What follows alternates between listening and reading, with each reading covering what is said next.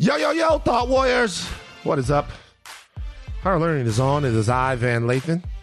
And it's me, Rachel Lynn Lindsay. It's Van Lathan Junior I keep forgetting I that. It's okay. When I say Lynn, you get it. You figure it out. I had a rough day of grief yesterday. Oh. Sorry. Very, very, very tearful. Just like, it's like, it's, I'll read what I tweeted. Because I didn't really know who to talk to about it. Because it's I'm not going to be able to put it in a better way. Because the only reason why I'm saying this is because the Junior is a is a tribute to my father. And I feel like sometimes I'm dropping it on purpose because it makes me think of him.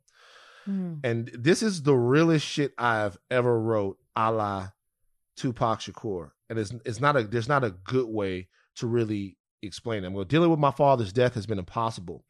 I'll just be walking or writing and a feeling will just jump into me. It's like a feeling just comes to me as if like I'll be walking down the the street and I'll look around a corner and it'll be like, is my dad going to be there? I don't know what's going on. Mm. Or I will feel some weird feeling like he's trying to find me. Mm-hmm. And uh, it just like yesterday, all day long yesterday, I felt some kind of weird connection to my dad. Hmm. I was like, yo, he, I'm like, yo, like what's, and it, it, and it, uh, it just like, it, it like re, it almost cemented yesterday that like he was passed away. It's like weird. And then like, I still have trouble believing that he's actually dead. I feel like there's something, well, it, it he, I, I, he never got a cold before. He never like, he never cried. He he didn't like. How could he die? It's just weird. It's weird. I no. I I, I feel like I've heard people. I'm and I'm looking at my phone not because I'm I'm not listening to you. Sure, no, I, I saw some. It. I saw somebody post something and I was trying to find it. Mm-hmm. Um, and it there was this picture with a ball in a jar. Mm-hmm. And my oh, my friend, I saw they, they sent that to me. Yeah, my, fr- my so my friend, former Bachelorette Becca Kufrin, posted this about her father, mm-hmm. and I never seen somebody, I've never visualized grief like like this mm-hmm. in a jar. Mm-hmm. So for those of you, uh, Becca Kufrin posted this on September twentieth, and it was in relation uh, the anniversary of her father's death, and it says people tend to believe that grief shrinks over time. And I thought, huh, that's so true. People, oh, it gets better with time. Oh, you'll feel better. And the picture depicts a big black ball in a jar, and the ball is taking up majority of the jar, mm-hmm. and it's and it shrinks. There are three jars, and the ball shrinks. And then at the the next picture shows the ball the same size, and it says what really happens is what we gr- is that we grow around our grief. Mm. And I just, I, I, I like really, really thought about that. And I, and someone sent that to me, and I don't know, you know, what you thought about that, but it, I think we've been told to think a certain way about sadness and death um, over time. And mm. I think that it's just very honest to say, no, you never lose it. Mm. I think you just learn to deal. So what you're telling me is that I'll be happier the smaller my balls get. I'm so glad that you could put some comic relief into that. I'm just you saying. You wouldn't be yourself if you didn't. You wouldn't. But yes, man, that's exactly what I'm saying. I did say black balls, didn't you I? You did black balls. We're going to cut that. Just cut that piece. Because Dad would like that. Dad, like, like just, just cut that yeah. piece. Dad would like that. Um, uh, but yeah, so it was a little bit of a rough day. Somebody told me that um, that Mercury was in the seventh grade. And so that might be a reason why. Retrograde? Yeah. Th- and so that might be a reason why things are going crazy. Bozeman got it. Bozeman, like, Bozeman is so doting. He sees me down. He, he, he gets his toy. He brings over there. Guess what? I don't want that fucking toy. That toy is covered in slobber. And then I'll try to throw the toy away, and he'll look at me. He'll be like, nigga, take the toy. Take the toy. Like the toy. Dogs are so dogs are yeah. angelic, man. Dogs they get it. Crazy. Like he just looks at me like, yo, they are you okay? Yeah. Um, yeah. All right, look, we have a fantastic interview today. We have Fred T. Joseph, mm-hmm. best-selling author, and a man who's involved in a situation that's sort of gone viral and got a lot of attention on the internet. He had an interaction with a woman at a dog park. Uh, an interaction that was, he says, was a racist encounter. He posted the video, and after he posted the video, this woman lost her job. There are a lot of people that thought that this was maybe a misuse of Frederick's platform, or that maybe he shouldn't have done this. Fred himself uh, is unapologetic, one of the strongest, most fierce black men that I know. Um, and he tends to believe and think that this is the consequences. These are the consequences for racism. We're going to have a talk with Fred, and now one that's not unchallenging, about the incident itself, his response to the incident, how he feels about the fact that this lady lost her job, and how he also feels about some of the criticism from some pretty prominent black people about this entire thing. That's, it's a fantastic, fantastic interview. You do not want to miss it. It's coming up right after this break. This episode is brought to you by Hyundai. You could be doing anything this week, right? You've got work, errands, friends, and a whole lot of fun in between. That's why the twenty twenty-four Hyundai Santa Fe is the capable S U V that's built for your life. With premium interiors, available wireless charging, and room for your whole cargo and crew. Okay, Hyundai. Visit Hyundai U S A dot com to learn more about the all-new twenty twenty-four Hyundai Santa Fe. Uh, we have the opportunity to delve into something that is getting a lot of people talking right now in the Twitter sphere, okay? And it involves somebody uh, who is very important uh, to the movement as a whole, to the discourse uh, in this country surrounding race. A guy by the name of Frederick Joseph, who we have on Higher Learning with us today. He is a best-selling author. He, I, I asked him how to describe him. He was like, yo, best-selling author. Three books dropping uh, next year. Um, but a guy who I've known uh, for a little while, someone who you can always uh, always count on to show up to the fight whenever uh, whenever black people or black safety or people safety is being threatened. Now, there is a an incident that happened. Was this earlier this week, Frederick? Yeah, I guess um, at this point it was last last week, last weekend. Last week, between you and someone in a dog park at New York that has got people uh, on the internet talking about the incident itself, the fallout from the incident, and a couple of other things. Why don't you, for people who don't know what we're talking about, why don't you just take us through what happened that night, and then we can get to kind of some of the things that are happening now. Yeah, for sure. So, so first things first, you know, I want to say it wasn't even me and the person. It was like me, my fiance, and the person. I think that people have purposely taken my fiance out of situations to kind of place me as this big black guy, whatever, when like the interaction is between her and my fiance. Um, but, you know, to start from the beginning, um, we were in Williamsburg. We live down the street from this dog park. We go there literally all the time. Um, I have, you know, anyone who follows me on I G or Twitter has seen my dog a billion times. I post him all the time, um, especially in that park. So we're on, um, we're going to the park later in the evening. Um, it was getting dark soon. Wanted to get some last exercise out. And there were a few dogs in the park that night. Um, not as many as um, usual. There was this young white woman um, in the park. And my dog, when we first got in, tried to play with her dog. Her dog wasn't playing. So he moved on to another dog. Um, he started playing with this other dog. And so they're playing around. Um, my, my dog is being himself. You know, he's trying to hump and stuff like that, whatever, you know, dogs do. Uh, yeah. so, so basically another young white woman comes in with two dogs, and I think it was like a golden retriever um, and another dog that was a black dog, but not my dog, but in dark, they can look similar, I suppose.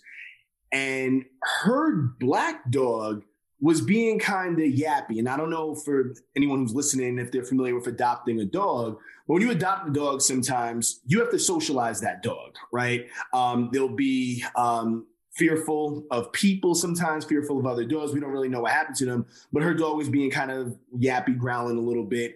Um, and the dog owner who owned the dog that my dog had been playing with, he and I were talking about probably the Lakers. I probably had on a Lakers shirt or something like that. Um, you know, that was just, the real problem. Yeah, well, look, look, look we, we can talk about that. I'm not going to get to right now, but we can talk about that another time. Um, but, you know, we were talking about sports and things like that. Um, and she, the, the young white woman who came with the two dogs actually approached us, uh, myself, the guy um, who I was talking to, and my fiance. I was like, hey, I just adopted this dog. You know, he he hasn't done anything to any other dogs. He's just a little, you know, vocal. We were like, all right, cool. We kept our dogs away. So the whole time they're playing blah, blah, blah, blah, blah. my dog, um, at a certain point, we're just like, hey, let's all leave, right? So we're leaving um, at the same time that the guy is leaving who my dog had been playing with his dog. So we're all walking out. And the young white woman who I mentioned was there earlier, my dog tried to play with her dog. She's just like, literally on this other side of the park, she's like, finally, oh, finally, yeah, like leave, get get him out of here, right? So, you know, I, I'm just like, what's the problem, right? Like legitimately, because I actually don't understand what's going on. She's like, your dog, he's just so much. And I'm like, wait, what? I don't even know who your dog is at first. Like I had to, you know, like, what are you talking about? Mm-hmm. So then I was like, oh, maybe she has my dog confused with the other dog, right? So I'm like, hey, like, actually, I think that you have my dog confused with that dog. Um, but that dog wasn't really doing anything, da-da-da. And she just is like, no, your dog is just the worst. Your dog is the worst, so on and so forth. So I'm like, I don't understand why the only black couple in here, you're approaching us and you don't, one, you don't know what you're talking about, obviously. And two, why are you not approaching this other woman who has a dog that looks similar? If you don't really understand which dog it is, why approach the black couple and not the white person who's closer to you? And also we're leaving the park, leave us alone. Right. So mm-hmm. um, as I'm walking out um, and she keeps on kind of saying whatever, my fiance is like, stop talking to him that way. Right now, for me, you know, just being really clear, I already know from jump, I'm talking to a white woman. So I'm being really whatever about it. I'm like, hey, like you have the dogs confused. And I also have mm-hmm. a platform, right? And this is something, I understand white people, it is what it is. So I'm like, let me just, whatever. But my fiance is like, don't talk to him like that. Don't talk about my dog like that. Watch your mouth, right?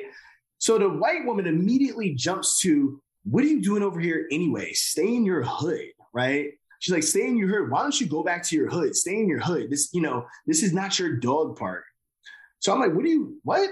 Stay in your hood? She's like, I'm like, so now you're going to jump to racism. She's like, I'm not, that's not racism. I'm not being racist, right? So my fiance's like, you are being racist. And she's like, I'm getting really hot right now. Let's just go. I'm like, lady, get out the park. Just go, just go. She's like, no, you go. I don't want you following me. I don't want you walking behind me. So I'm like, just leave the park. And the white guy who was next to us and talking earlier was standing right next to me at the time. I'm like, just leave. She's like, no, and and, and don't walk behind me. I'm gonna, I'll call the cops. Just don't walk behind me. Like, I'm like, she probably drunk. So me, I'm like, okay, I'm gonna record this. So I pull out my phone, I start recording the interactions. I'm like, what you're not gonna do is be all drunk in here, potentially call the cops, so on and so forth, because I know how this goes. I mean, I, I would imagine that most of us know how this can go. So I start recording the um, video, and I don't know if either of you have seen the video. I have. As soon as mm-hmm. I start recording, I literally pull my phone up. You see that she smacks my phone. Yeah. She smacks my hand down and then starts jumping in my face and giving me the middle finger, right? Like, mm-hmm. So then I say to her, like, oh, it was stay in my hood, right? Stay in our hood. And you hear my fiance as well. Oh, you told you just told us to stay in our hood. So she quickly becomes this like uh, super victim. She's like, you said that to me? You said that to me. I, you said, are you saying this to me? So I'm like, oh, okay. We're gonna try to do that. We're gonna mm. we're gonna try to gaslight and you know weaponize your white woman victim, so on and so forth. So I'm like, move around. White guy is here. I'm like, okay, great. Nobody will believe the black guy. White guy, did she just say this? He's like, yes, she did. As soon as he corroborated it, you can see her like running off and darting, right? So I'm like, okay, cool. So now I'm going to just post this online because you're not going to be in here talking about how you're going to call the cops. You're telling us to stay in our hood. Also, we come to this dog park on a regular basis. It's not just a matter of like some simple microaggression. You're being really racist right now. And mm-hmm. you can't. That's so. That's the dog park where you live. Yeah, this is like the, this is our dog park. I have like I, like this is our dog park. Literally our mm-hmm. dog park. Yeah, right. You know, we, your hood. We go to that dog park. We don't go to the dog park anymore now, um, mm-hmm. but that was our dog park. You know, um, and I have countless videos of my dog playing with dogs in there because I, I that's you know my dog is that's you know like my child. You know, I, I count. Right. I have videos of him playing in that dog park with other dogs, being fine. Um, I brought my nephew to that dog park. I have videos of them playing with dogs in the dog. It's it's a mess, you know. So since then, man, I've gotten death threats to my house, bomb threats. Mm. Um, you know, people, black people have been like kind of aligning with, oh, you shouldn't have posted anything about this. Um, well, so yeah, yeah. Let, let's so let's. Let's stop there, though, and let's go back. Uh, sure. So because there's a gap in between there in the story. So yeah. you posted it. She yeah. was identified yeah. after you posted it. And yeah. then her. So, okay, so I, yeah. So um, I posted it the night before. Um, just like, hey, this thing happened. Right. Mm-hmm. Right. Um, and then the next day, somebody's like, hey, I think it's this person. So, you know, I go and I'm like, oh, yeah, my fiance and I, this is her. So, so then once. So then so just so we follow, she was identified. Yep. Someone identified her. Yep. And then after someone was identified, after she was identified in the post and her name was put out there, you then reposted that and tell and told people who she was. Yeah. Yeah. So as okay. soon as she was identified, somebody sent me screenshots like, hey, this is her I G, so on and so forth. So I'm like, hey, this is who the person is. And then they were like, oh, um, she's working at this place that has seventy percent black investors or something like that. So I wrote under, I'm like, hey, whatever the company's called, you know, I don't think that this aligns with your values, letting you know, right? And that was it. And then I was like, I'm offline. Y'all do whatever y'all want. I could care less um, at this point. So what happens from there is the C E O reaches out to us. White guy calls me and my fiance, and he's just like, just read about your experience. So sorry, we're gonna fire her, right? I'm like, mind you, I have this, I actually have this like recorded, right? I I haven't said anything to him about what he should do because ultimately, like, well, what did you hope that he would do when you when you asked him uh, about whether or not it aligned with the values?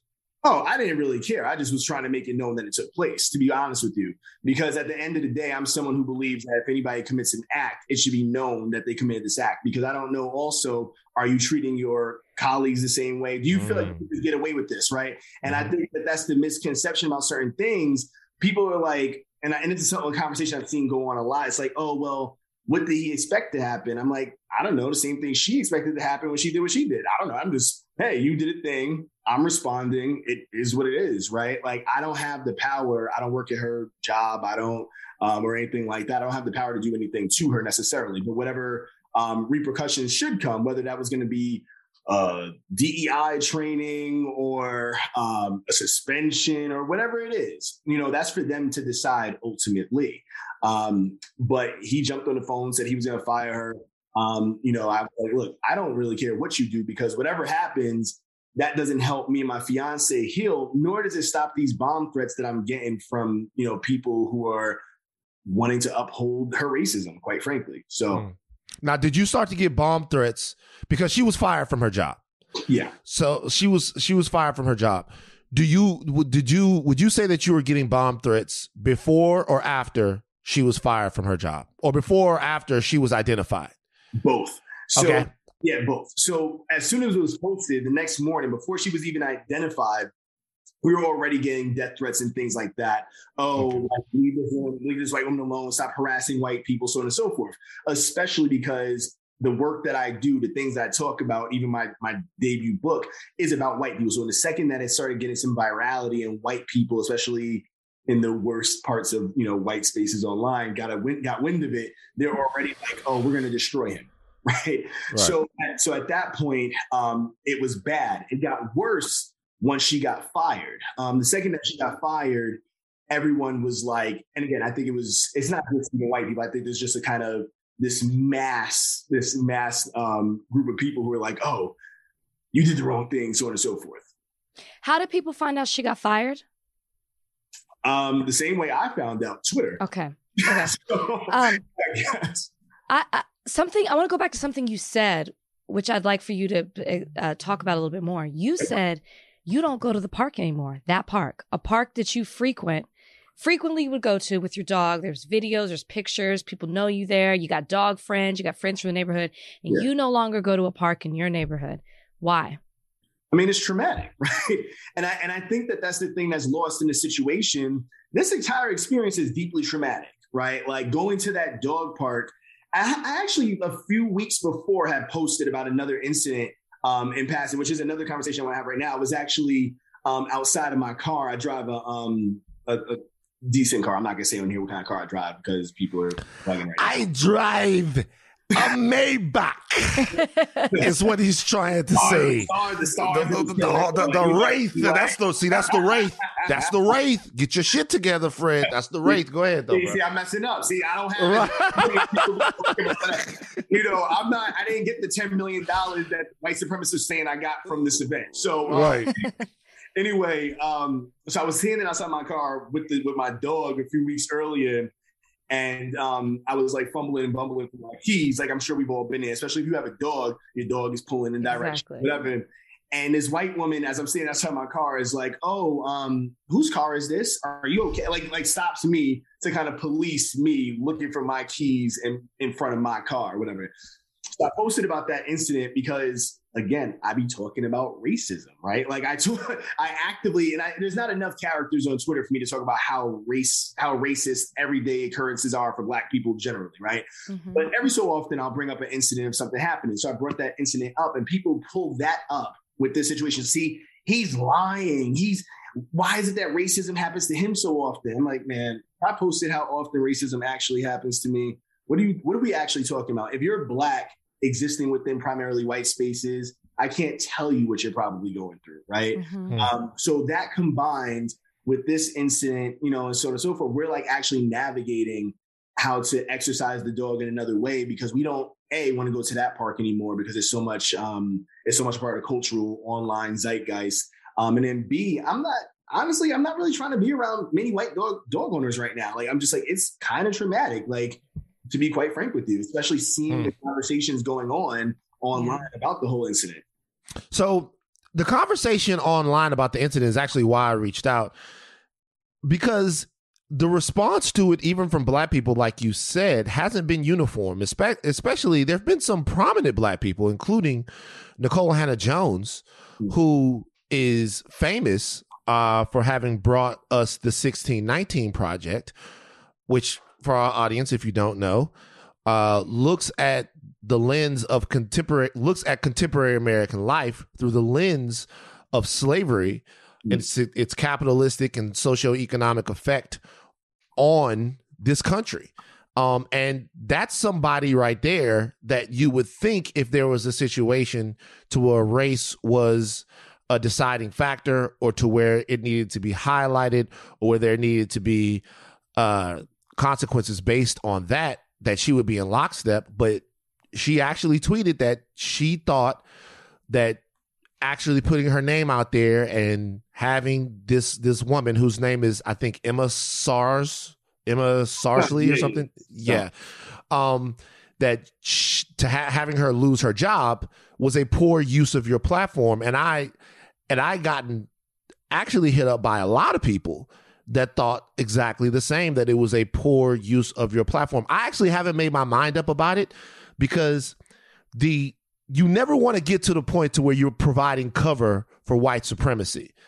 But you also want to make sure, and that's something that we could all do. You can do that and not even know that you're doing it. It's so cute that way. Uh, but at the same time, you you are a powerful person online. It's not just it's not just like anyone Uh, went up there and said, hey, this is what happened to me. Uh, you did it, and you have a fierce platform, and you have a lot of authority on this. Uh, and it seems like you would be speaking for a lot of people when you put that out there. Did you take that into consideration when you posted the video? And on top of that, what do you say to somebody like Nikole Hannah-Jones, who you know is down and doesn't agree with what it was that you did? Well, I think that there's, I think there's two things. So two low, two very loaded things. I think one, um, in terms of, did I consider that? Like, I think that there's this, like this view of people who have a certain level of like online power and things of that nature. It's like, when do people also get to exist as citizens? Right. I didn't post that.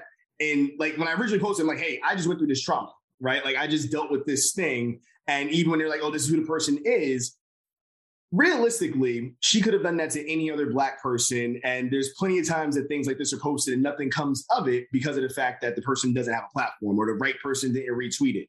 You know, you kind of just did it to the wrong Black person in that instance. But at the end of the day, regardless if I have one follower or a million followers or one hundred thousand followers, I'm still a Black man. My fiance is still a Black woman who did go through that, right? And I think that that's the thing that people are like, missing. It's like, okay, at the end of the day, when I was at the dog park, she didn't care about my online platform. She had no idea who I was, right? That mm-hmm. didn't matter, right? So now, if that would have happened in a bubble outside of all that, which it kind of did, I suppose, none of that exists. She's a person, I'm a person, I went through a trauma. And then realistically, if we want to really get down to some of the nitty gritty, in the beginning of the video, like I said, and people have talked about this online, I've seen a little bit, when she does the smacking of my hand and assaults me, had that been reversed, I would probably be in jail right now, right? I haven't uh, approached anything from the from the vantage point of... Did um, you file an assault charge on her? Because it I is did, assault. I didn't. I didn't. And that's and that's important, right? I, I didn't. I'm not the one who told her employer to fire her. Um, and I recorded that conversation purposely because I knew that at the end of the day, how this works in America, right? Frederick, now, go ahead. You, you're my guy. Go ahead. You told her employer, her employer to fire her. Nah, I didn't. I didn't. You, like, it, He's, it, it, in an it, indirect way is what it, you're saying. In, I mean. an, in, in, in an indirect way. Let's, let, let's mm. and, and by the way, no dog in the fight. I think this is one of the most fascinating things that has happened online in a while mm. because normally we're all on the same side of this. But you asked if racism and and harassment was in line with the company's mm. values. And you made her the face of that. Mm. Like, so. Well, that's a valid, that's a, that's a valid point. But then mm-hmm. in the same instance, right? And I asked this question online. Let's just argue that you're right. Let's say like, oh, it was cool. like, okay, fire her. Let's, let's argue that for a second. Mm-hmm. What are the repercussions of racism, right? Like actually like, and this is, mm. I've, I've actually been pushing back and, and this kind of goes into the thing with um, even Nikole Hannah, Hannah Nikole. I, I'm, I don't know her personally. So I'm Nikole Hannah. Help him out, Van. Van, help him out. Nikole Hannah-Jones. I know, I, I know you're bro, not. I hey, know Frederick, you're not. I know you're not. It was just funny. It's like the stars on the top of a ray. It's Nikole Hannah-Jones. I'm saying Miz Jones, right?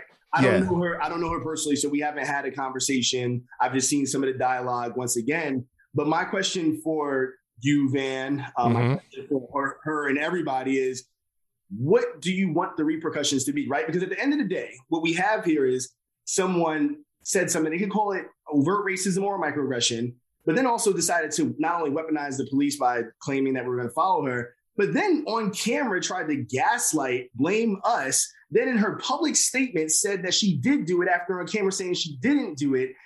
And, right, all that, all that combined, now I have to deal with the white supremacists coming out, so on and so forth. And mm. no, no one cares about that. Plus my fiance's involved and no one's humanizing her the same way they're humanizing this white girl, right? Mm. But that's a whole nother conversation. So all of that to say, what do y'all want to see happen, right? Like what did, what do y'all expect of all that being done? What do y'all expect to happen? Because that, from my world, you know, when a white woman acts like that, that has gotten mm-hmm. black people killed.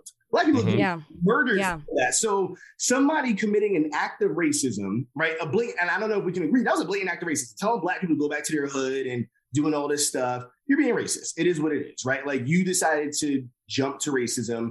What are the repercussions of that? Would y'all have liked for, you know, someone, you know, to go do a sit down with her and, and do a D E I? Like, what, what, do y'all, what do y'all want? Listen, listen, I, I, I will be, I've made up my mind. Okay, you can fuck with me if you want. I would have recorded it. I would have posted it because I feel like if you're bold enough to act that way to me in public with other people around, then I am bold enough to take that and put that in public as well. If you if you want to act like that publicly, then I'm going to put your public actions on right. public display. Right. And then whatever the fallout is after that, that's on you. Because I feel like you don't get to act like that in the dark and think that I'm not about to do anything. This is a new day where we can record what you do. And I have a platform where then I can put that on display. I, I one hundred percent am in line with what you did. I understand it. And I think that you made this comment in the beginning. We were talking when I asked you why you don't go back to that park. It's so much deeper than a one-time incident. You brought up two incidents. You have countless incidents and so many other people of color. And I just feel like nobody is focusing on how traumatic that can be, how that, how deep that runs. And it affects your everyday livelihood where what you, what was a routine for you, you can no longer do anymore. Right. And I mean, I think that that's exactly it. I think it's also to that point, it's been interesting because I think you know, being somebody, like you said, Van, who's who I, I love that people consider me a thought leader on a lot of these things. I've seen the the response from Chris Cooper, the, res, the response from um, the Botham um, Jean family, right? Chris Cooper, when Amy Cooper did that to him and could have got him killed by the police, this was in the height of twenty twenty when she should have been at least a little bit more thoughtful. What did he say? He said, oh, I forgive her. I want her to be okay, so on and so forth. What did uh, Botham Jean's, I don't know if I'm pronouncing his name, Botham Jean's. Botham. Uh, Botham. Botham. Yeah. What did Botham Jean's family do um, to the white woman who murdered him? They hugged her in court, right? So mm-hmm. there's this kind of muscle that I think that people have worked of how we're supposed to coddle people who commit certain acts. I like I literally have lost jobs as a black person for not showing up in the same ways um, that people get to show up on a regular basis, right? Like I'm talking about like performing at high levels and still losing jobs because people have been looking for something the entire time, right? So I can't even imagine if I went out in the world and committed acts of Um, homophobia, transphobia, so on and so forth. I, I did the exact same thing to another marginalized person. You talk about um, a job, every book deal will be gone. My entire platform will be ripped to shreds, so on and so forth, right? I don't understand why there's so many people coddling racism, right? This is, I just don't get it. And I, again, I think the muscle is worked and the expectation is like, oh, this kind of Christian forgiveness thing. I don't really know what it, what it boils down to. It's like, oh, we got to forgive. We got to, we got to hold her hand and, and, and kind of get her to the next side. She is learning a lesson. She learned a lesson, right? I mean, people, again, aren't even seeing how quickly she weaponized and understood that she was a white woman on that video. Oh, black guy's filming me. Let me lie about what he's saying. Oh, white guy corroborated his story. Let me get out of here. I'm going to just let all these All this like stuff happened online to him, let these bomb threats get sent to his house and put out a statement that counteracts the video that's out there. She don't care about me. She doesn't care about what's happening to my family. Let's be real about this. And going back to the other point, what do y'all want to happen, Van? Right? What do y'all want well, to Well, well, uh, well, first of all, he's doing something that's very deft. He's he's yowling me, and I love the y'all. Like my, my, my homeboys will call me up like, man, what y'all niggas want? Huh? Y'all niggas always complaining about something. What I'm simply doing is I'm um and, and understand, first of all, I probably would have never posted the video, not my style, right? Mm-hmm. It's just and that but to me, that's neither neither here nor there, right? Uh, I look at the video, the woman's clearly drunk. Like she's clearly yeah, drunk she in does the video. Look drunk. She like she's clearly drunk in the video, right? And I don't expect a human being to be firing on all cylinders when they're inebriated. All right. If you if you're asking me, the most offensive thing in all of it was the privilege that she exercised in talking to you in the first place. All right. So you're sitting down there, you're having a conversation with somebody else. You took the time to come over here and come over here and tell me about myself. That I but beyond that, like it this is kind of like a situation to where you initiated that. I gotta be honest with you. I can't be mad that she lost her job. I'm not mad. She fucking started it. So let's just be real. Let's just be real. What I'm saying is specifically for you, someone who is a big angler, who takes on the big problems, sure. who is out there fighting the big things. Sure. Like a drunk lady lost her job. Right. Mm. A company like a company was set upon a path to where they were like, we have to make a decision about whether or not we're going to fire somebody based upon this encounter that happened. Uh, however, they and by the way, your your fiance is rolling this. I want to come back to no- Nikole Hannah-Jones of it all. But your fiance in this, at the moment that your fiance and her start to arguing, start to arguing. Now, this whole thing is escalated to a point to where everybody on either side of it is saying and doing all kinds of shit. And one person's drunk. But that's also not necessarily true. And I, I think that what you're doing right what now. It, no, no, no. Because, no, like, uh, I'm a little okay. shocked because what you're doing sure. is. Because easily you could have said, because the same way people are humanizing her, like, oh, well, she was drunk. She's this little white girl. Not humanize her. Oh, well, hold, hold on. It inherently does because. No, it, but Fred, it doesn't. Because, like, all I'm all I'm telling you is what actually. I'm not humanizer. No, I'm telling. I'm just saying right, what so, actually happened. No, no, yeah. I hear you. I hear you. But if you're going to yeah. do that, then you also kind of have to add to a point that Rachel made. Then you have to look at, if you're going to look through the lens of her being this non-platform drunk white girl, you got to also then look through the lens of him being this highly platform, constantly traumatized black person. And how often do I not do this, right? How often do I get threats to my house, people literally pulling up on me in the street, like white people pulling up on me in the street where I'm like, yo, I'm gonna have to fight him right now, right? Pulling up on me in the street, I don't like your book. I don't like the things you say, this and that and the third, right? Mm-hmm. White women doing things like this constantly. I think that one of the other things that's like different about it is that at the end of the day, there's a lot of platformed Black people who are saying a lot of things about this, but a lot of those platformed Black people, race is not their specific point. And that's why I think you bringing up um, Miz Jones is important, and we can get back to that in a second if you want. But a lot of people don't deal with the things that I'm dealing with, right? When I walk out the door every day, my publishers, everybody who's around me can speak to this, I have to deal with the worst parts of racism in this country on a regular basis because I am such I am such a person out there. So the person who's like, hey, you know what? I don't agree with Fred. Yeah, I mean, bro, you um, you some Black dude known for making mumble rap and dating a white girl. I wouldn't expect you to agree with me, right? Like, and that's and that's just for real. You're not you're not dealing with what I'm dealing with. But you don't think that Nikole Hannah-Jones is?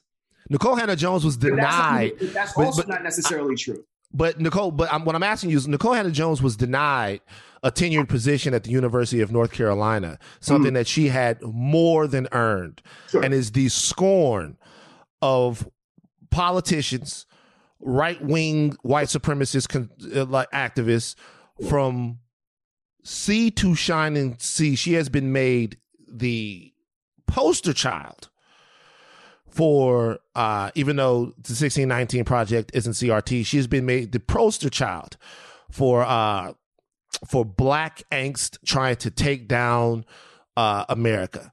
You wouldn't think that somebody like that would have any insight into dealing with the, some of the same things that you dealt with. The sixteen nineteen Project made her public enemy number one to all the uh, the Oakley wearing curved cap on the right, we voted for Trump guys. Well, I think that to that specific, you, the example of Nikole Hannah-Jones, right? Nikole Hannah-Jones? Yes, Nikole Hannah-Jones. Well, Nikole, the example of Nikole Hannah-Jones, I think that that speaks to something else, in my opinion. Blackness is not a monolith. I don't really care what she does with her platform. Like, and that's and that's also been mm-hmm. something that, like, at the end of the day, why am I arguing with anybody other than my fiance about how we handled a situation that happened to us? Like, I don't really, that's the I don't really, like, I, I, at the end of the day, man, I don't hmm. care what she does. Because mm-hmm. I, you know what?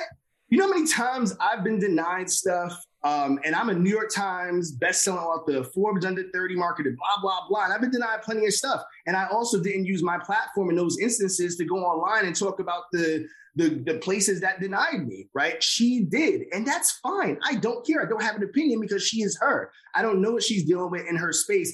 The way my Blackness works and the way I work as a person is I keep things in-house. Doesn't make me a difference. Doesn't affect me at all. I mind my business on it, right? And that's hmm. what it is. You know, I think that even at the end of the day, I remember when, you know, when I thought that what you did was brilliant when that when you kind of blew up with the Kanye thing and all that. Yeah. Right? And honestly, Kanye had been saying wild stuff before that, and it was like, oh, it doesn't affect me. That's when it affected us, right? So you said something about it. But, but he said uh, it to he said it to me. That right, was the right, difference. Right, he, per- right. he like he uh, the the difference in that situation is Kanye West asked me a direct question. Sure, I, I I hadn't like Kanye West wasn't worth any rants before that. Kanye West was Kanye West wasn't worth any of my think pieces before that. Sure. Kanye West turned around to me at my job and asked me. That's the point. Do you think that's my exact think- point, though. Right, right, right, right, right, right, right. But, the but, personalization but, of it all. I right. think that. And, and, I know, and I but think- but hold on, but hold on. But this is the point, though.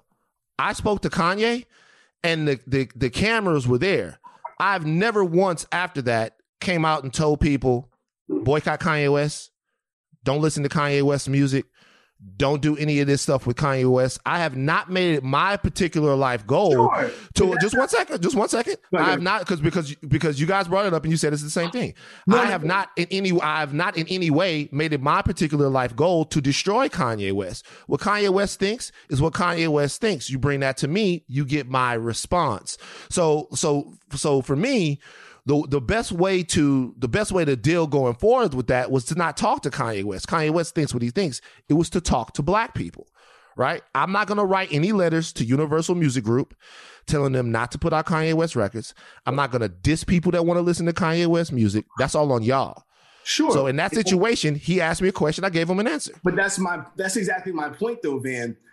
you didn't have anything to say prior to that direct engagement, right? I didn't directly engage with any of the Black people who said, I didn't ask anybody's opinions. I don't care, right? Mm. Like, that's that's what I'm saying. Like, at the end of okay. the day, you, you and Rachel disagree right now because you are two different Black people. She is her, you are you.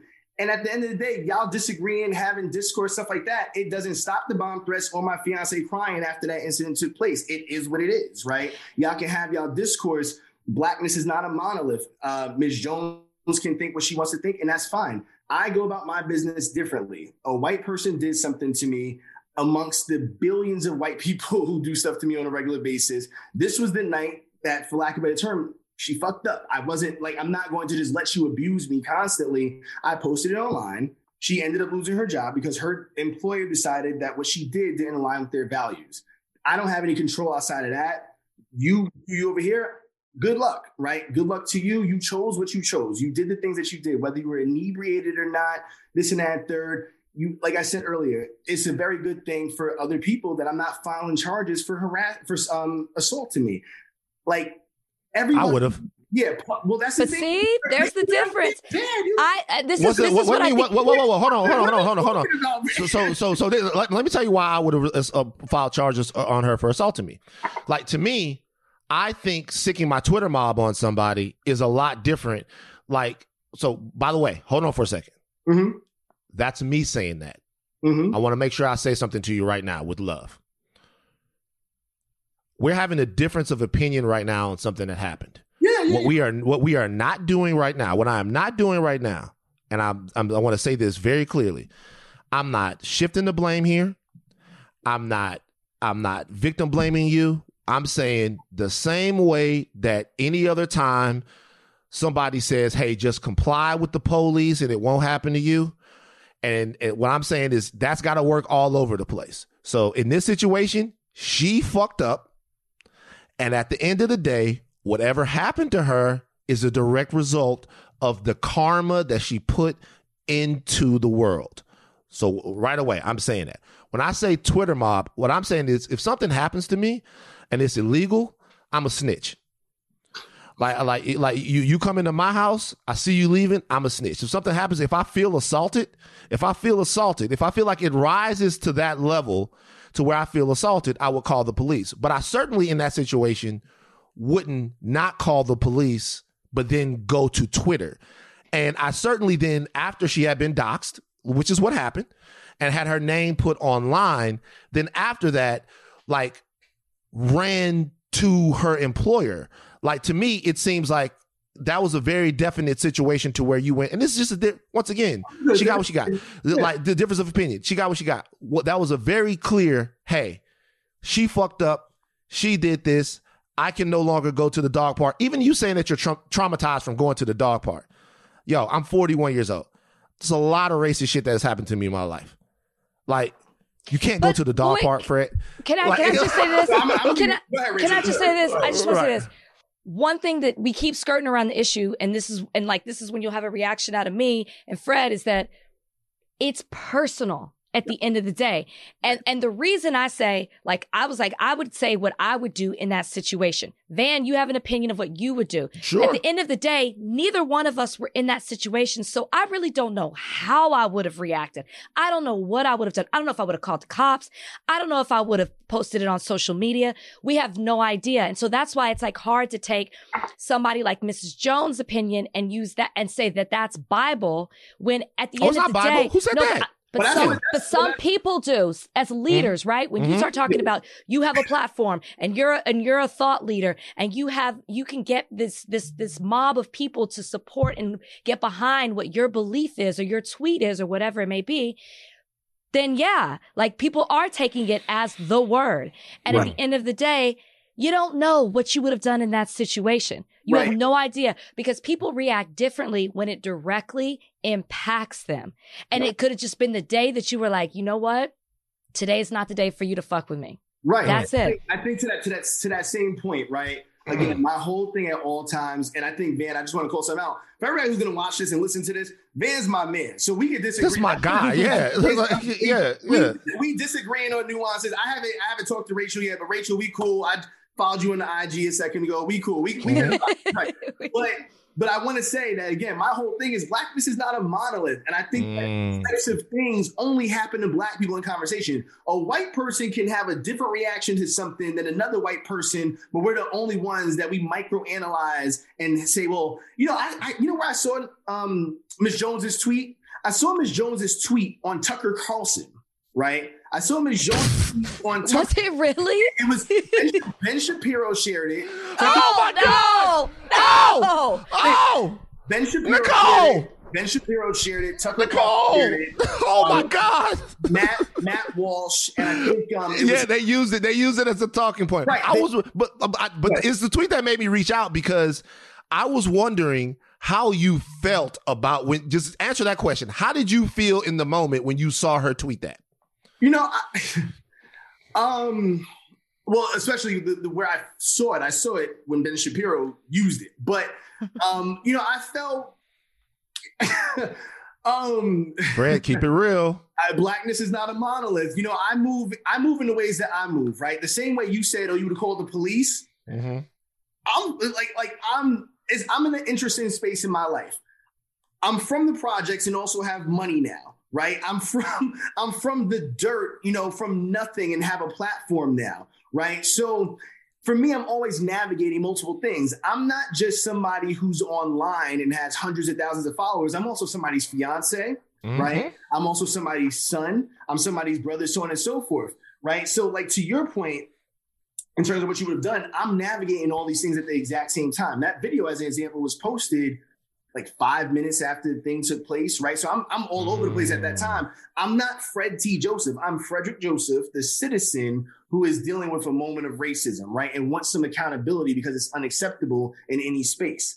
I saw people saying, your fiance should have beat her ass. I saw people, I saw people saying, you should, you should have filed charges. I saw people saying, how you gonna let this white girl talk to you, smack her? I'm like, right, what? I'd be dead right now. But besides that, right? Hey, by the way, that just happened. Uh, uh, uh, two people out on bail right now. We'll talk about it. Two people out on bail right now claim that he, the guy uh, complimented his girl, his girlfriend, shot him dead. This is what I'm talking about, though, man. Yeah. This is what I'm saying. Like, no, I get you, man. What do y'all? What do y'all want? And and just the y'all, answer, just y'all, everybody. Man.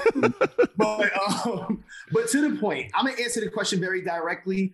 I mind my black business. I mind my black business, especially when it t- pertains to black people. If you told me that, I, um, y'all on Spotify, right? If yes. you told if you told me that Spotify wasn't bringing it back, I would probably just like retweet. I don't even know if he lying or not, but retweet, right? Because that's how I get down. But if you said, hey, this thing happened and they just gave Joe Rogan one hundred M's, but we only got, I'm like, damn, you know what? I don't know if they got Joe Rogan's audience, but you know what? I'm not going to say nothing because, that, you know, whatever. I mind my black business. And mm. I would, and I don't let myself get used in a way where white supremacists, white supremacists can try to pit black people against each other. Because mm. I do know I am accessible. Man, you hit me on my D M and I hit you back. Bet. I will pull up. I will Let's do it. I'm transparent. I am real. I'm not going to get up here and be C N N, Fred. I'm going to get up here and be Yonkers. Yeah, Yonkers. Gold chain. We got to. The three of us right now. This is a family conversation, but right? I just need to stay in the family. I, you're, and that. So overall, that it things hurt when I see black people in general feeling like they have to pile on. That hurts because you can also hit me on my line. We are all connected in some way. When you're a black mm-hmm. person, we can all get in contact with each other. Hit my, yeah. hit my you know what's the funny thing is I saw somebody else. I saw somebody else that I that follows me that's very prominent in the space react the same way that Nikole did. And I hit them up so I could talk to them. Mm. I'm like, yo, we should have this conversation because I'm thinking to myself, and I didn't I don't really know this person that well. I'm thinking to myself, we should have a conversation about this. Internally, we should have a fireside chat before yeah. y'all just start going on Twitter right. and like mm-hmm. doing what it is that you're doing. And the purpose of the the the purpose of the conversation for me today was to look at this from all sides so that people understand the elements of it that don't get put in a Twitter situation. And I don't have to agree with every single part of it, right? But once again, I think you did a great job of putting out the fact basically it's your life. Right. You can't you can't ever put bad karma into the world and expect a good result. Uh, so whatever happens to her is based upon what she did. Last question I will ask you is this, though. Um, I want to talk to Rachel about something. I'm, me and Rachel are going to have a conversation about something analogous to this after you leave. Uh, but last question I want to ask you is this, though. Do you think just out there, this lady, I guess her name is Emma, mm-hmm. do you think that she is a racist? I think, I think that the same way I think that all men within a patriarchal system are have misogynistic tendencies nine times out of ten. That's how I feel about white people, right? Oh, we are. We we we live in a white supremacist society, right? A country mm-hmm. that's founded upon white supremacy, which is why we have very quickly gone to her being a victim and me being a villain, um, as opposed to even if they wanted to frame it as two victims. I'm no longer a victim. I am absolutely a villain in the national zeitgeist right now. And that's in large part because we live in a white supremacist society. Um, that being said, I think that all white people benefit from that. And because they benefit from that, if you're complicit in it or actively upholding it, then that makes you a racist, right? Um, I think that there's also nuance to what she did, because it's not just about it, it, it's not just about her saying, go back to your hood or stay in your hood or whatever she said. It's that she thought that she could invade my bodily autonomy, right? With no mm-hmm. repercussions. That's number one. She also she also has full awareness of her white womanhood and how she quickly tried to victimize and be like, oh, you said this to me. And then also fully understands the dynamics between her and white man. When a, when a white man corroborated our story, how she had to get out of there and start quickly trying to undermine the entire situation. Mm. So that being said, while she, from my mind, what she did was racist, um, and while she might not be Um, an overt racist or white supremacist, racism is a spectrum, right? Mm. Um, Donald is. Trump is a white supremacist, and Joe Biden has said some racist things. Those two things can exist in the same exact way, in the same exact space, on the same exact spectrum. And the last thing I'm going to say real quick about unethical use of platform and stuff like that, you know, I, I think that for people who have a platform, like, to me, this is healthy, right? This is dialogue. This is how Black people, people in general from different communities, whatever, should have conversation. When I see people, especially Black people, on a public platform giving having discourse about something that could be behind doors, because all it's doing is adding to the pylon of another Black person, um, and also erasing the work that I actively do. Like, it's hard. Like it's, it's erasing oh, like, amazing work right, that he does. It's, yeah, it's erasing the work that I do. You could have a conversation. That to me is unethical. For me, that's, mm. that's that's unethical. For Black people to have to have discourse amongst Black people in a public white space. That's what Twitter is. Twitter's a white space. We live in a white country. Twitter's a white space owned by white people. And that's and, and if that discourse is now being leveraged by Fox News, we got it wrong somewhere along the way. Somewhere along the way, you can disagree with me. And also, the same people who are sending me bomb threats are now using those tweets by other Black people to to validate the bomb threats to my house. They do mm. that every time. Well, she mm. said, you know, I can't tell you how many times people want to tell me what Candace Owens said. Um, are you Candace talk- Owens and Nikole Hannah-Jones, not the same person. Just want to make sure that thing. We're not saying no, that. No, people know that. We're, they, I don't they, even want people to think that that's what I'm saying. Right. I'm just saying that right. they will take it, uh, oh, this Black person said that. You need to think more like that Black person. Mm-hmm. That's the whole purpose of retweeting, mm-hmm. tweeting yes. those people. Are you going to talk to me about Chris Harrison, man? No. Okay. It's not gonna be um, I want to. I I just want to give kitchen. you the.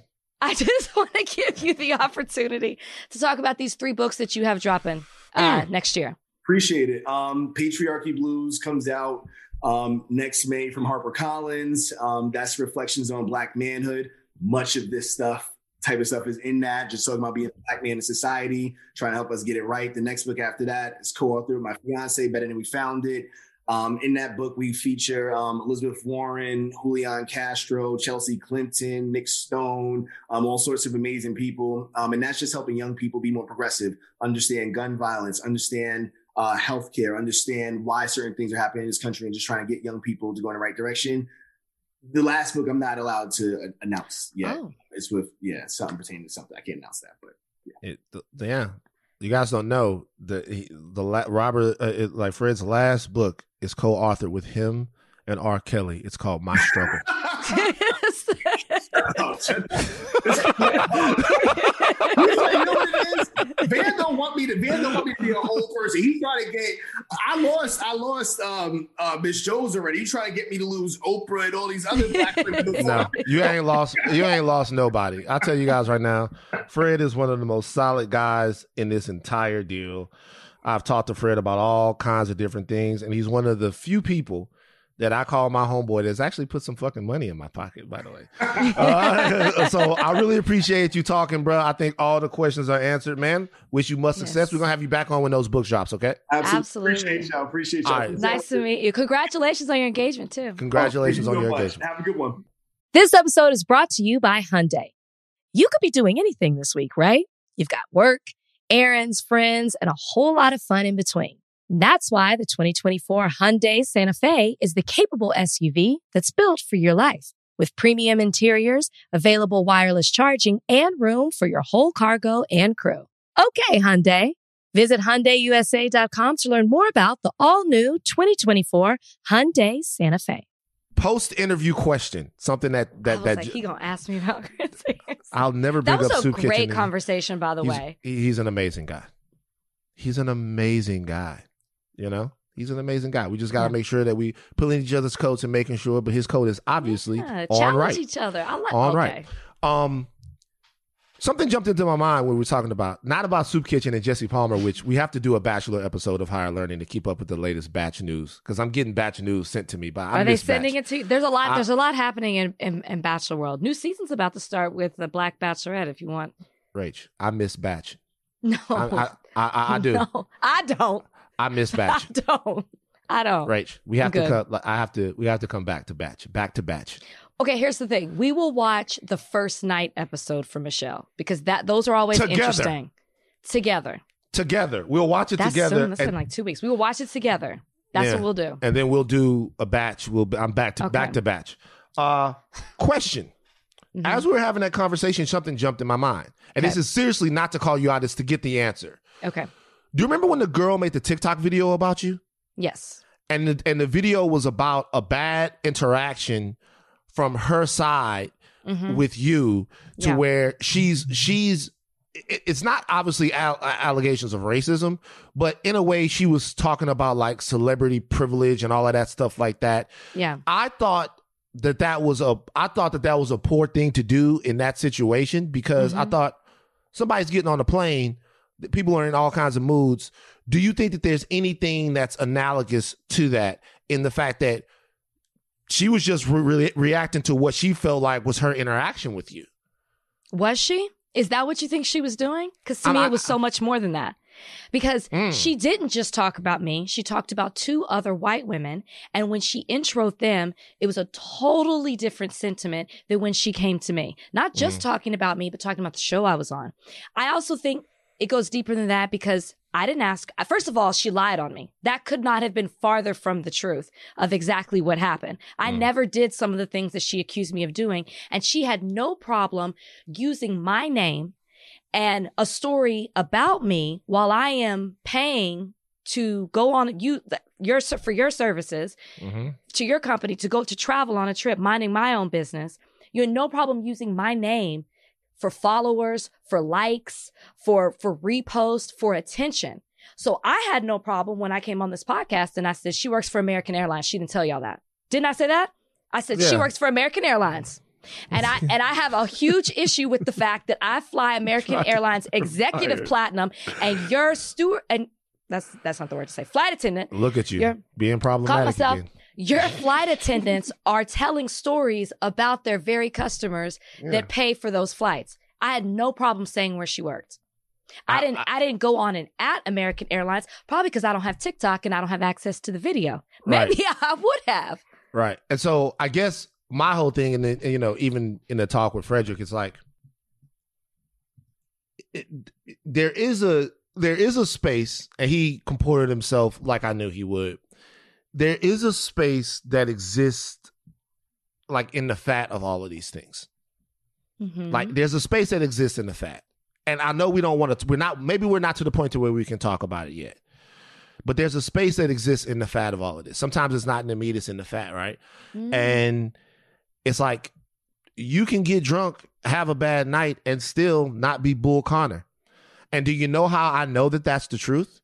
Because Joe Biden, the president that we all voted for, locked up more niggas and said more racist shit than almost any other person.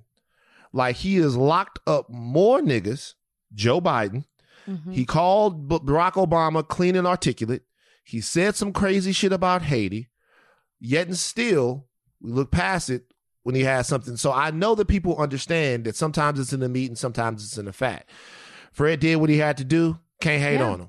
Yeah. Can't hate on him. But at the same time, we are, it is, we are getting to a point to maybe where we're getting to sort of a lynch mob mentality. Like, uh, anytime we feel slighted on social media. Well, here's the thing. And this and is I, where- I, that, and that's how I felt about that girl that made that video about you. And I was like, what, to me, my thing is, what if Rachel was tired? What if she don't like the cheese on her sandwich? Is that worth going to the thing and making the like and making the and TikTok she, video she about it? She wanted people. I got messages before you even told me. I was like, why does everybody keep talking to me about some flight I was on? I got messages telling me how awful of a human being I was because mm-hmm. of that girl's video. So my thing is, what was the purpose of you putting up that video? Which is why I did agree with you when we were talking to Fred and you said you got her fired. And I said indirectly, when he added the company, you knew what was a possibility, what was on the table. It could have been training. It could have been suspension. It could have been firing. You didn't care what option came about with that. That's how this girl was, right? Just like when I said it was American Airlines. If they fired her, she's the one who was tell who she's the one I, I could I could give a fuck if she got fired. Because in your in your the capacity of your job, you decided to talk about one of your customers. So to me is, if you want to be public and put all this out there, then guess what? I get to do the exact same thing. And whatever those repercussions are, those are those repercussions. But I do mm-hmm. agree with you that it allows an audience of people, what you say, the lynch mob, to take it and do what they want to it.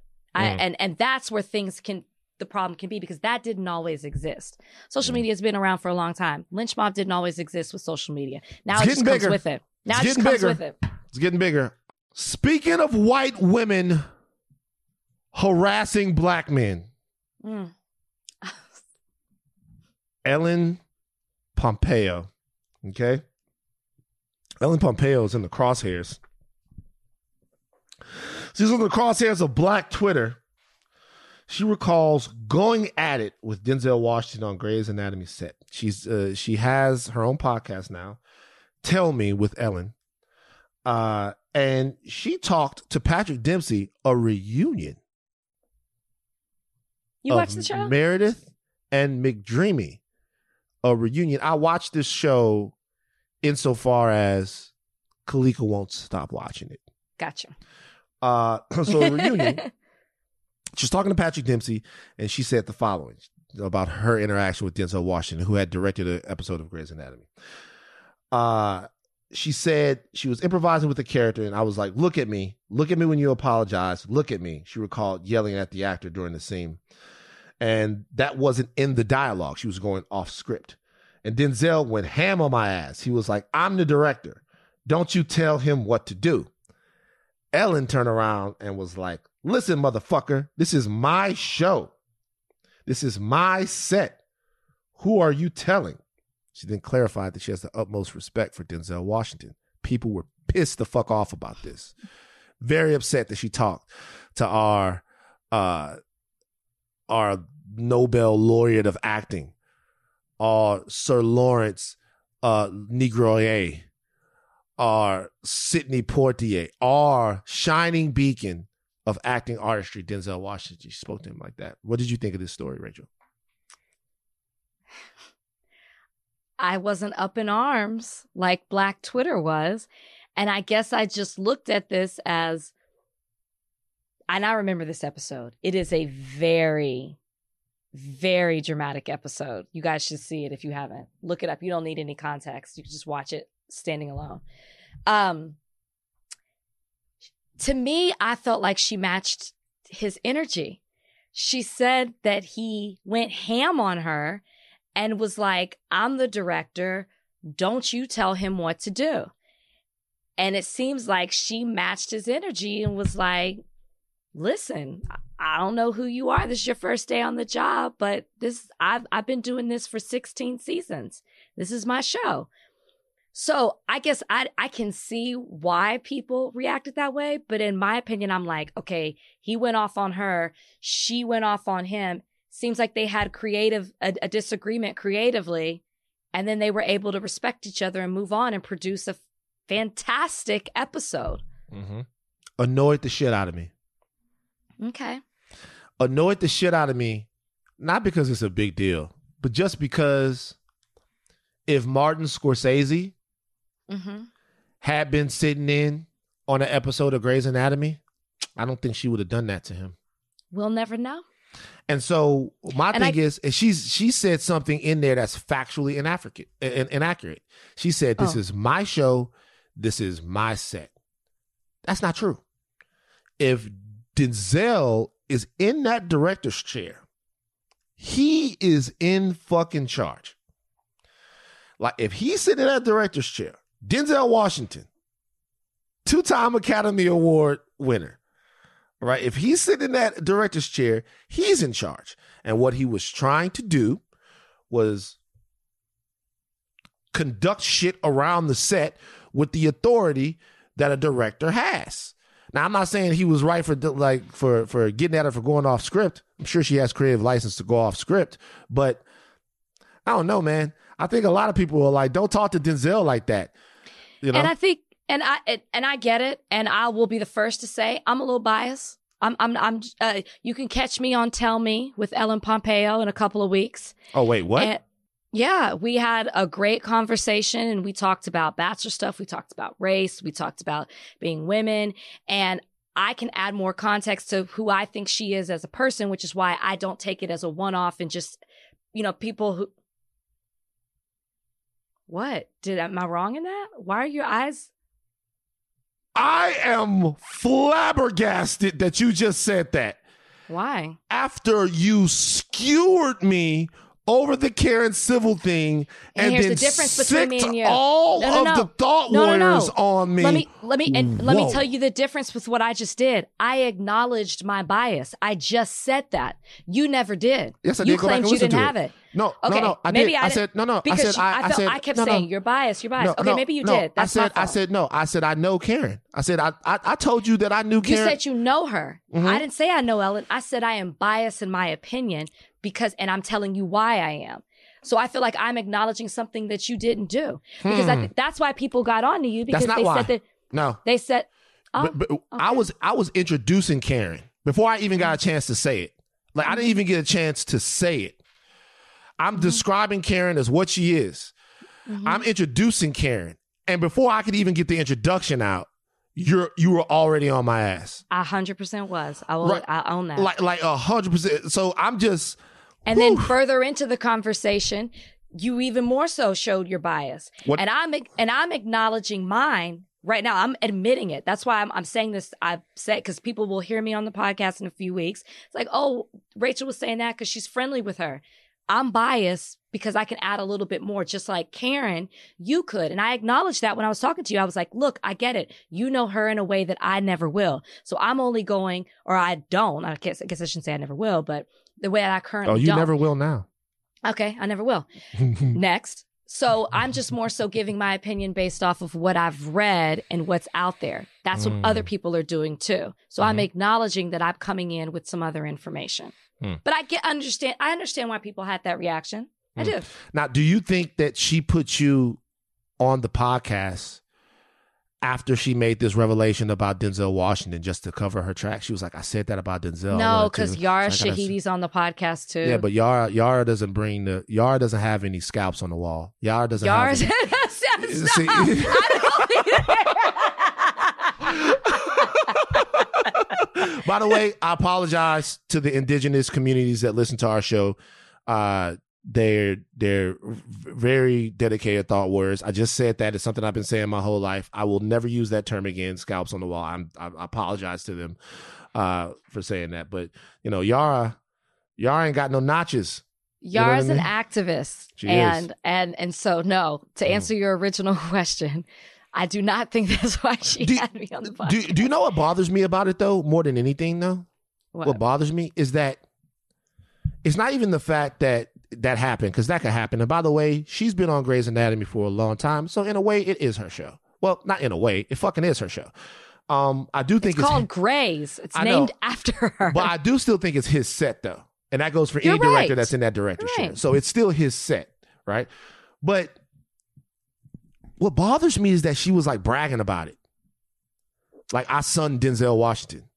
I don't, like, I didn't get that. I got that she was telling a story. Like, ooh, let me tell you this one time what happened. He went ham on my ass is what she said.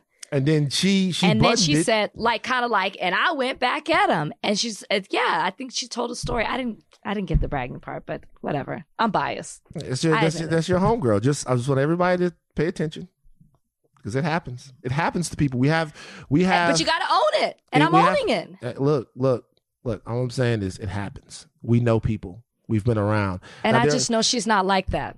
That's what I know. She's not like that. Hmm. I okay. could say something right now, but I won't. You say it off air then. Yeah, I'll say it off air. I'll say, I'll say, I'll say it. I'll say it off air. I'll say it off air. Uh, it's happened again, and I, I kind of don't understand why it continues to happen. Black Twitter is up in arms. A lot of people are up in arms about a new movie. I just all I, I blame all the rage on Black Twitter about the new movie, The Harder They Fall. The Harder They Fall is a movie that we cannot wait for it to come out. Have you seen it? I have not seen it yet. Have you? No, but I will this weekend. Right. Regina King, Lakeith Stanfield, Stanfield. Idris Elba. Idris yeah. Elba, everyone. And Zazie Beetz. Zazie Beetz plays a character named Stagecoach Mary. Now, if you don't know who Stagecoach Mary is, she is a real person and uh, uh, a big deal in African-American history. She is a woman that protected male from robbers. All right. She's a legendary figure. We don't have very many legendary figures across the Ponderosa frontier that are black, but Stagecoach Mary is definitely one of them. And she was the first to do it. And she was the first to do it. She was born in eighteen thirty-two. Uh, at the age of sixty, she became a stagecoach mail carrier, a dangerous job, defending the mail against bandits while driving across the U S, an iconic figure due to her adventurous lifestyle, the first black woman to take on this perilous job. Okay. She started this at the age of sixty, Mary Fields. Mary Fields was a larger, dark-skinned black lady. Mm-hmm. And that is a part of the legend of Stagecoach Mary. Correct. She's being played in this movie by Zazie Beetz. If you guys know who Zazie Beetz is, she played Domino in uh, Deadpool two. She also played Van in Atlanta. She is not a larger black lady. She is a smaller, fair-skinned black lady who is an amazing actress, but people saw the picture. People know who Mary is in real life, and people are upset. Rachel, when I... She's biracial. She's biracial. She's by Rachel. She's by Rachel. When you saw the pictures, were you pissed off at this? Pissed off is a strong word. I'm more confused with all the, and you say you have friends that worked on this movie. With all the people, black people who were involved, you know who Stagecoach Mary is. This is no knock to Zazie because she's a great actress. But why? When there were so many other black women you could have chosen for this role. And I think what's disturbing is for those of you who have no idea who Stagecoach Mary is and you watch this movie for the first time, that is your depiction of who she is. And it looks nothing like her. Nothing. And I think that's what's disturbing is you're rewriting a historical black figure. And, the, and and and a renowned one at that. And then I got to thinking. I said, she's very popular. I'm sure she's been played before. So I looked up the actresses who have played her before. None of them look anything like Zazie. Esther Rolle. Oh, yeah. That's Stagecoach Mary casting. right there. That's Stagecoach Mary casting. right there. Esther Rolle played her in a documentary. Don Lewis, also known as Jaleesa from Different World, played her. Kimberly Elise played her. Erykah Badu played her. And then the next person is Zazie. What did Erykah Badu play her in? In a short Western called They Die by Dawn. Mm. twenty thirteen. I haven't seen that. I might have to check that out. In twenty thirteen. My point being is there were plenty of other...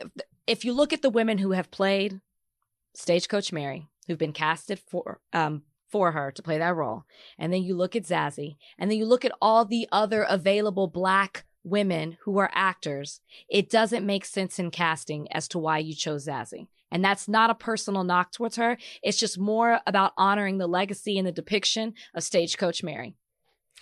So this is my thing, and that's all very well said. My thing is, are you trying to piss people off? I'm just asking. They're not going to fucking sleep on it. Like it, it, they, when's the last time they missed? They're not going to miss. Nina, Nina. No. They got on their ass about that. No, but I'm just saying missed in casting. Sorry, I thought that's what oh, you said. Oh, no. That's what they you did. No, oh, no. Nina Simone. They did it. Nina they did it. Simone. Come on, Woo. come on, man. Come on, man. It's like, for real. Like, why, bro? Like, I just asked, like, I, I love I Zoe ask Saldana. In the movie. I love a lot. I love them. We're going to get some of them. I'm going to be well, honest with she, you. We, why we, would she I, say I guarantee yes? You, why would Zazie say yes? That's what I want to know, too. You had to look up Stagecoach Mary to play now, her. Now, you see, had to. Now, this is the conversation. Okay. Now, we're talking about people who have made decisions. Studios make decisions based upon dollars and cents. Mm-hmm. They're going to say, hey, Uh, we're going to cast Zazie Beetz because we don't really know. The Harder They Fall, it's it's not going to be a movie that's like based in history. They're going to have some historical characters in it, but you know they might be doing a different thing. It's like a whole Inglourious Basterds thing. You know, studio might be thinking, hey, get Zazie Beetz from Stagecoach Mary because Zazie Beetz is going to put butts in the seats. People like her from different things. We're trying to get the biggest names on the cast that we can. I'm not saying that you couldn't find an actress like that, but that's what they're going to say. Or bigger. So Call the, her Stagecoach Carrie then. Stagecoach Carrie. I'll try to think of another name. It's Stagecoach. Damn, I can't think of a name. I was thinking Larry. They changed it. Stagecoach Larry. Um, that's the question. Mm-hmm. The studio doing what the studio did is one thing. If you're Zazie Beetz, was it right for her to take the role? Mm-hmm. In essence, I'm asking, is this really Zazie Beetz's fault? The studio is going to studio, but is it really her fault for actually taking the role? Is it her, not her fault? I'll reframe that. Was it Zazie Beetz's responsibility to say no to the role of Stagecoach Mary? So the reason I say yes is because, first of all, it's no, it's it's casting for sure. But casting messed it up. And now they come to you and they're offering you the role of Stagecoach Mary. Then the responsibility falls on you to make a decision. Because the only reason, there's two re- things I could think of. Why would you say yes? Okay? Because you want to be in the movie. Because you want to be in the movie. You yeah. want the recognition. and you want, want or you or you want the money. Well, yeah, you want to be, in, but you know, you're an actor. You want to keep doing roles that are going to challenge you and stuff. You want to be in a movie. You want to be in a right. movie. That's why you're going to be, yeah. But I guess, well, I that then I have three. Because mm-hmm. I was going to say the recognition, to be a part of this movie, the money. And the third one is because maybe you really admire her. But if you really admired her and you saw who she is and, you, and you're, you're portraying her and the depiction of her, then you'd want to do the role justice. And I'm not saying she can't act and do the role justice. I'm just saying... portraying her, because how are they gonna make?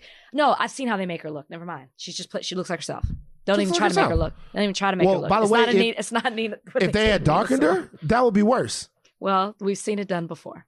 And if it, even if she's playing a young Stagecoach Mary, because maybe she's not playing Stagecoach Mary after she was sixty. Even if she's playing a young Stagecoach Mary, being out in the frontier ain't that much sun. You're not going from a Zazie Beetz to an Esther Rolle. Well, check this out. That ain't gonna happen. Stagecoach Mary was never young as Stagecoach Mary. But she maybe, became Stagecoach Mary in her sixties. But maybe this is before she was Stagecoach Mary, but we're calling her Stagecoach Mary because we know her as Stagecoach Mary. But the this clip, is maybe she's carrying a gun. I don't I know, know. But maybe maybe Stagecoach Mary got it popping as a kid. I, I do like the fact that we're talking about Stagecoach Mary, though. I yeah. love that. That's cool. That's something that they only teach you during Black History Month. Well, they're still got to do some teaching because, again, I said, if you never knew who she was and you saw her and then you see a picture of the real one and you're like, no, no, no, no, I just watched Stagecoach Mary in a movie. That's not Stagecoach Mary. Yeah. So, by the way. And why do they do that with us? What you mean? Like, I feel like when it comes, when it when it's white people, They don't. They don't get them dressed. Can you think of a of, of a historical depiction of a white person that they just were so off on? They they kind of do it a lot. I mean, Leonardo I'm not, I'm, Leonardo DiCaprio played J. Edgar Hoover. Come on, man! Like fucking Leonardo DiCaprio as J. Edgar Hoover. That's like fucking nuts. I mean, they say. I mean, it's like, you know what I mean. If you know what J. Edgar Hoover looks like, it's like they they do it sometimes. They don't do it too well. Because like because there's less shades of white. Point taken. You got it. Be- because there's less shades of white, it's like not the same thing. But uh, I tell you one thing, I remember very vividly. Um, uh, Angelina Jolie playing Daniel Pearl's wife, who was black. And, and who is black, who people don't remember that, A Mighty Wind, A Mighty Heart. Oh, mighty yeah. Heart. She, she have like curly hair in it? Yeah. Yeah. Yeah. You know? Um, so, I don't know. It's uh, it's it's tough. It happens sometimes. And it happens to us. Look, we have a diaspora of complexions. A diaspora. Diaspora? A diaspora of complexions. But we have to be loyal to those complexions. And this thing, we're making, we're, we're, we're having fun. But, look, yo, this goes... This definitely it's hits deep. It hits cuts deep to people. Cuts deep. There are, there are plenty of qualified. It's like when when there's finally a, a role, there's not many roles that come along unless they're created mm-hmm. for darker skinned women. So here's one that's a no brainer, and they still don't get the role. But once again, because a lot of people were talking about Zazie Beetz. I'm not so sure that I think it's Zazie Beetz's responsibility. Yes, I do. Yeah, I was going to call. I, I, I just don't see how you can see it any other way. And yeah, I would yes, love I to hear what she has to say. Oh, you're going to hear it. Well, I think I interview her on Sunday. You're going to interview first. You're going to ask her. You're going to ask her. You interview her for Extra. Uh huh. You're not going to ask her on Extra. I love a dare. You're not going. I I dare you to ask her. I dare Done. you to ask her on Extra. Done. The question is, will Extra air it?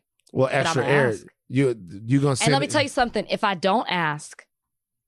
It's because they told me not to. They told to. you not to. They told me not to. But see, Extra, man, look, Extra. Not Extra. I'm saying P- her P R. You know how oh. like P R will come in and be like, hey, don't ask this question. Hey, yo, Extra, man, stop being pussy, man. Stop. I'm going back to my toxic youth when I used to use terms that were rooted in such misogyny. Hey, man, stop being pussy with that shit, man. Let Rachel cook, man. Let her ask her shit, man. Is that how you talked as a child? That's how I tried to talk. I can tell. Try being the key word. That's how I tried to talk. You sound hey, like hey. how I would sound like saying that. Yeah. It's like, man, Van, uh, every time somebody used to say I talk like a white boy, I had to fight them. Bing, bing, pow. You fought.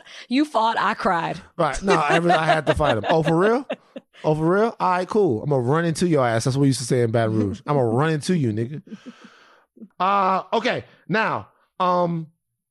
we have a very sad story to report. You know what? Before we go to that story, Britney Spears. Let's let's let's stay mm. on the lighter fare before we get to this story, uh, because we're yeah. gonna need the thought warriors out there to spring into action here.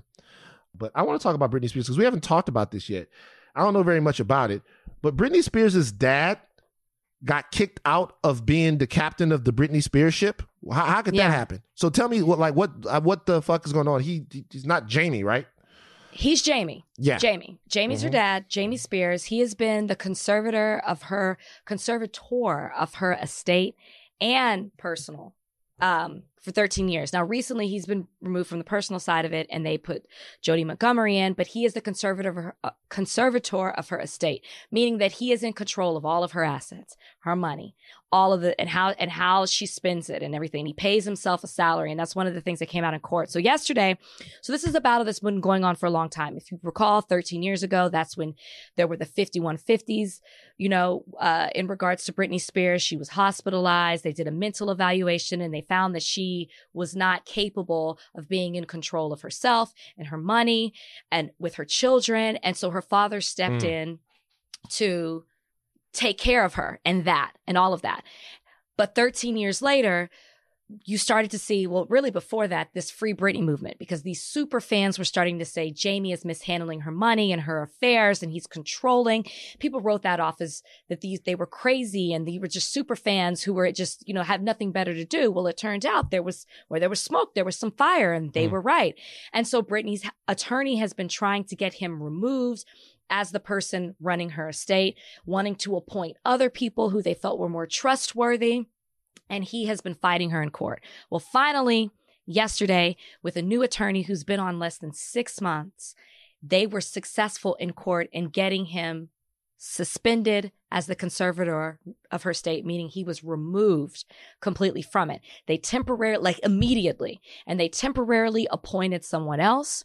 And then in thirty to forty-five days, actually they set the date, November twelfth, there will be a termination hearing, and they will completely get rid of her conservatorship, meaning she will be free. There will no mm. longer, you will no longer be saying free Britney. She will be free unless there's some things that still have to be tied up with her estate. It's a sixty million dollars estate approximately. You've got a new person coming in who's got to go through all the paperwork, handling everything. So hopefully he can get it done by that time. Now, here's what happened in court. I was sitting in the courtroom. Gotta say, it felt good to be in court. Mm. I was sitting in the courtroom. Two arguments that were being had. Nobody is con- um, contesting the ending of the conservatorship. The dad wanted it ended yesterday, completely, not suspended or removed. He wanted it ended, that he wanted to see the, the rest of it through while they were handling out the rest of the estate.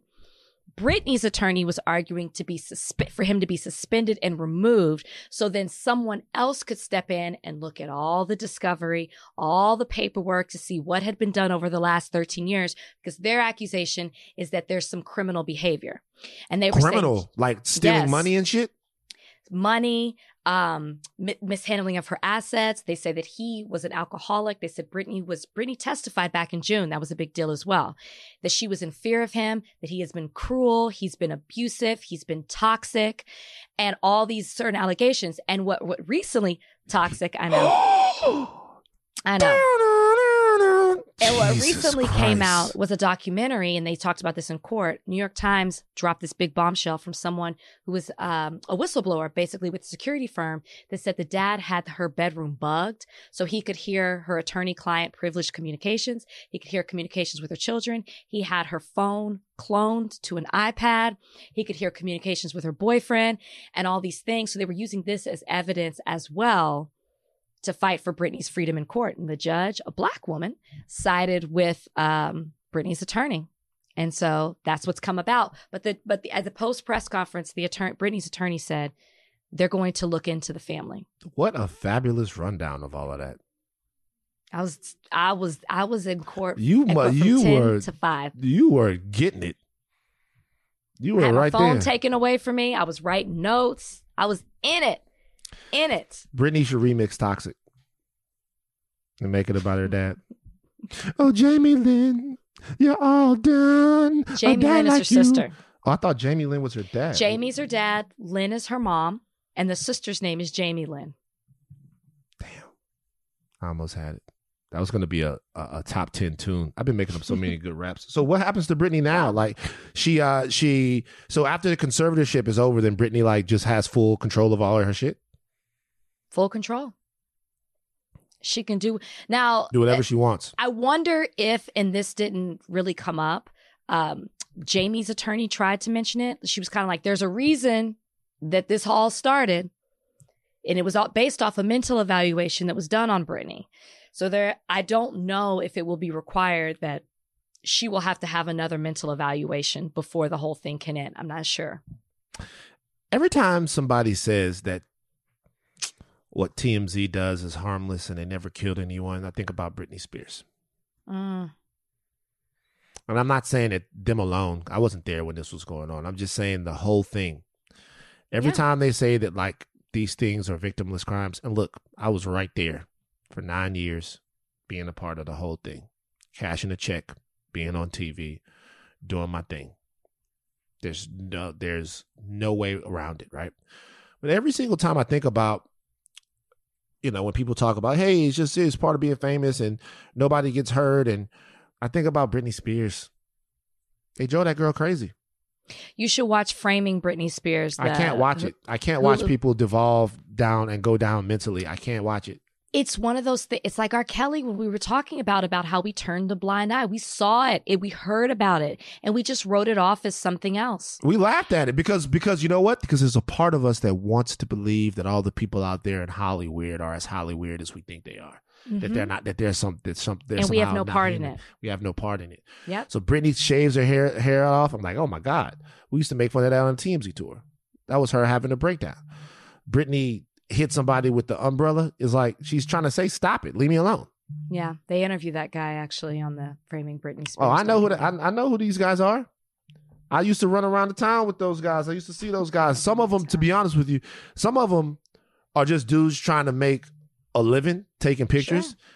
And then some of them are absolutely pathetic pieces of shit. I knew a lot of great guys out there, a lot of great guys out there that were just taking pictures, taking pictures. One dude I knew was the best spotter ever. He was just a cool dude taking pictures. But then some of them, I, so I remember J. Edgar Butler was walking down the, the beach in Malibu or walking down the street in Malibu and they were taking pictures of him. And he goes, man, how many, pe- how many pictures are you guys going to take? Because they had been shooting him for a while. He goes, and the guy goes, about fifteen thousand, just stand still, okay? And I'm like, oh, jeez. It's dirty. Jeez. But by the way, it's all dried up now. Paparazzi? It's not as big as it once was, man. It's changed. That's because social media, too. Yeah. It's all, it's, that's, it's, that's it, definitely. It's, things are different. I'm sure people are out there still getting a paycheck, but I used to be able to, I used to be able to be around on the street and you'd see them. Like, there was a point, like, you'd see him everywhere. I know the spots to go. But anyway, so I hope Britney's okay. Hope Britney's okay. Um, so there's a story out of Oregon right now that's just starting to make the rounds. It is the sad story of the end of Barry Washington Junior's life. He is a black man who was shot and killed by Ian Cranston, allegedly because he gave Ian's girlfriend, Allie Butler, a compliment. Uh, the way this goes was, they were outside of a bar in Central Oregon on September nineteenth when allegedly Barry Washington Junior complimented or said something to Allie Butler, uh, which made Ian Cranston pull out his gun, shoot Barry Washington Junior He died. Um, Cranston was arrested for the shooting. I think he was arrested on a manslaughter charge. He was later released after he posted bail. He will have his court appearance on October the fifth.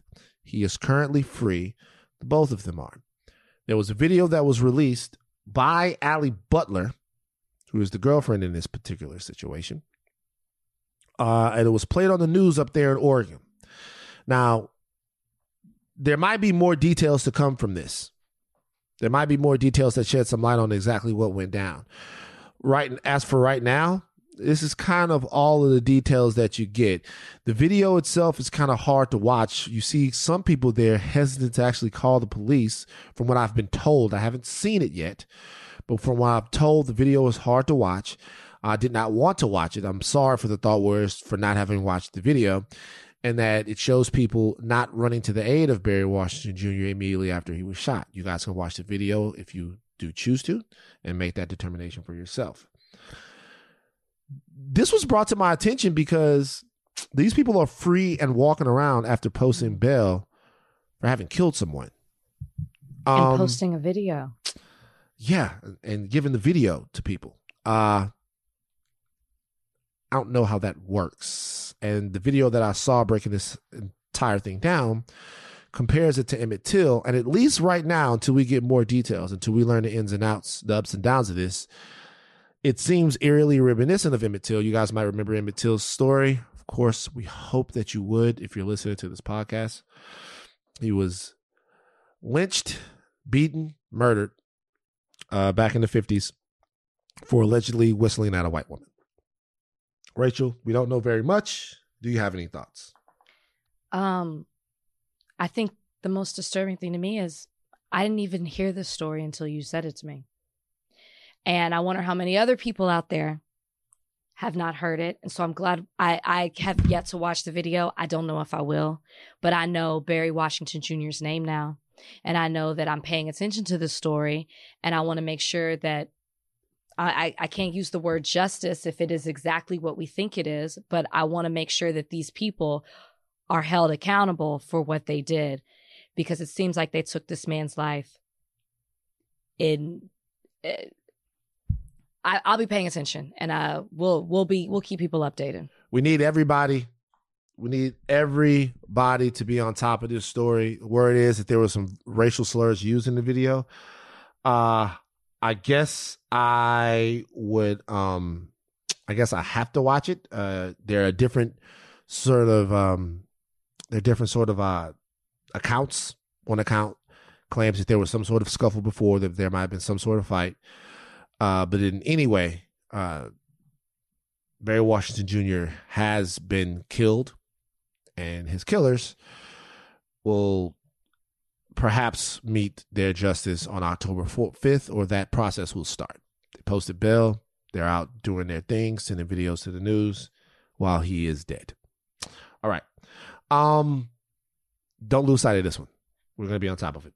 All right. Uh, a little dour, but time to get to mailbag. Let's do it. Mailbag time. Time to read your letters, and then we'll reply to them. Oh, it's mailbag time.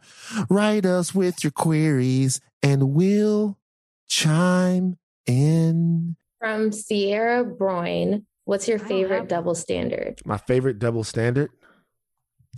What's my favorite double? The N word. It's a good one. The N word is my favorite double standard because it's the only thing that makes white people dumb. White people in every other situation want to tell you how smart they are for no reason. You're talking to a white person, they're like, "Hey, but you didn't know a white man invented the fucking airplane." I'm like, "Yeah, I know it. All right, I get it. You guys had some accomplishments, all rooted in tyranny, but you had some accomplishments." All of these dudes that just want to throw their intellectual weight around, they think they're smart, they think they're this. Bring up the N word. I just don't understand. I don't know what, like, like, what do you mean? I don't like. I I can't say it. It doesn't make any sense that you could say it and I didn't say it. Like, I'm dumbfounded. I'm. I used to talk to people about it. Like, oh, you get everything else. You don't get the N word. They don't get it. They don't want to talk about it. They don't want to talk about it. Next they question. Get it. Oh, oh they, they get, get it. it. They get it. They don't want to talk about it. And that's the only time white people play dumb. Standard. It's the only time white people play dumb is the N word. Any other time they play superior. Any other time, I'm better than you. Any other time they play superior. But that's you why. You better stop throwing up the hooks. I know that. Oh, I was doing like this. I know that. I always wanted to be one of the bros. It's never uh, too late. It's yes, never it is, too nigga. late. Yes, it is. The fuck? No, you can do uh, ranch after. What are you talking about? All right. It's never too late. Shout out to Omega Psi Phi. Uh, we ready? What's the next one? From Ladybird underscore six ten. What was your first experience with World Star Hip Hop? And by experience, I think she means like first video you watched. Oh, who knows? That's crazy. That's tough. I used to watch World Star Candy. Remember they I, used to have the women on there? No, because don't remember that? I didn't, rest in peace, Q. I, I didn't really. I, I obviously I'm familiar with World Star Hip Hop, but I would just watch it and be like, mm, mm, mm. It's tough. But like you guys don't remember.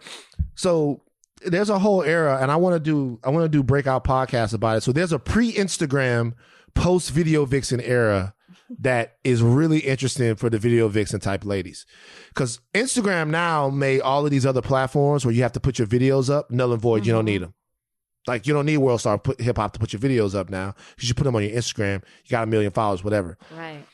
But there was a time after the video vixen era was over, but right before the Instagram era really hit, that there was an influx of female lady sh- shakers that had nowhere to go except for these sites that will put you on and these magazines like Show and King and all of these places. And it was a whole group of them. And I wonder where they are now. I wonder. You wonder where they are? I feel like I... When what what year would you say that ended? Because a lot of them you would see on Wild and Out. No, no, no, no, no, no. I'm not talking about the Wild. I'm not talking about the ones that made it to Wild and Out. You're right, though. No, the O G, like the original Wild and Out, had the girls that were in the video. Nah. The ones you would recognize, the ones you keep seeing, and you were like, "Oh, that's so and so from this video." They were some of the the O Gs. See, but I'm not talking about them, man. I'm talking about Cubana Lust. You know what I mean? I'm talking about Marshawn Renee. You know, I'm talking about all of these girls. I'm talking about like the ones that like Cubana Lust, Cubana Lust. I'm talking about I'm talking about Cubana Lust, Marsh, uh, Marshawn Renee, Miss D R, like all of these, like all of these ladies that were doing all of these, like they, like them, like they didn't make it to Wild 'N Out. I don't think they got to Wild 'N Out. You know what I mean? Yeah. Do you see Cubana Lust right there? Cubana Lust was a wave. She had a whole wave. She's a mugshot. Wait, what? Wait, what? Hold on, let me find it. What's your well, mugshot for what? Twitter says I G model Cubana Lust arrested for drugs. Damn! twenty nineteen. Oh, shit! What? Yeah. That's sad, bruh. That's sad. That's yeah. like that's that's sad, man. Because they're putting up her um, and I she does definitely look familiar. They're putting up her picture, and it's a cover of Show. It's a picture of her. God damn, Cubana Lust. Is there more information? Media, we gotta... media takeout. Let's see. Just five years ago, Cubana Lust was one of the most sought-after Instagram models in the world. What year was this? This is media takeout. Today, she's trending all over social media because on Twitter, uh, folks on Twitter found mugshots of a woman named Yolanda Cuellar, who was arrested uh, on drug and paraphernalia charges. That's Cubana's real name. Damn, Cubana. thirty-six. Yeah, so she was, yeah, she was, because that would have been the age she was in, a little bit younger than me, you know, but still, she had such a run. She had such a run. Damn, but see, the streets, man. We need, like, I, I, I would say this one thing, I was gonna say, there needs to be something to where the video models, much like the rappers, They need they need some kind of retirement plan. And the rappers need this too. They need some kind of retirement plan. There needs to be like a union or a fund. Because this is what happens when rappers go this to Trump. This happens to a lot of people in, in, in industries. Yeah. It's not particular just to them. I know you're partial. I'm very sorry. But, yeah. All right. Next question. That's a fucking bummer. Man, shout Cubana Lust, man. I mean, I can't really put nothing on your books now because Kalika not going to go for that I shit. Was gonna say. But, but, but, if she, but. I was going to tell her. But I hope you do well out there. You know what I'm saying? I hope you straight. Um. All right. Uh. What, what else we got? Last one. From Megatosin. I feel like I said that wrong. What's the most difficult thing you've dealt with since becoming famous? Mm. I'm not famous, but I will tell you. Just the only thing I'll tell you is this. When I'm running, please do not tap, tap me. Don't run up behind me and tap me. That's the only thing. That's we the most difficult everywhere. Thing you've dealt with? There, there's nothing else that's really difficult. I mean, it's like I'm not that famous to where it's a big deal. But what I'm saying is if I'm running and I got the music in my ear, and then you run up behind me and all of a sudden I see a person on me and you tap me. Don't do that. You go, somebody gonna get golfed in their jaw.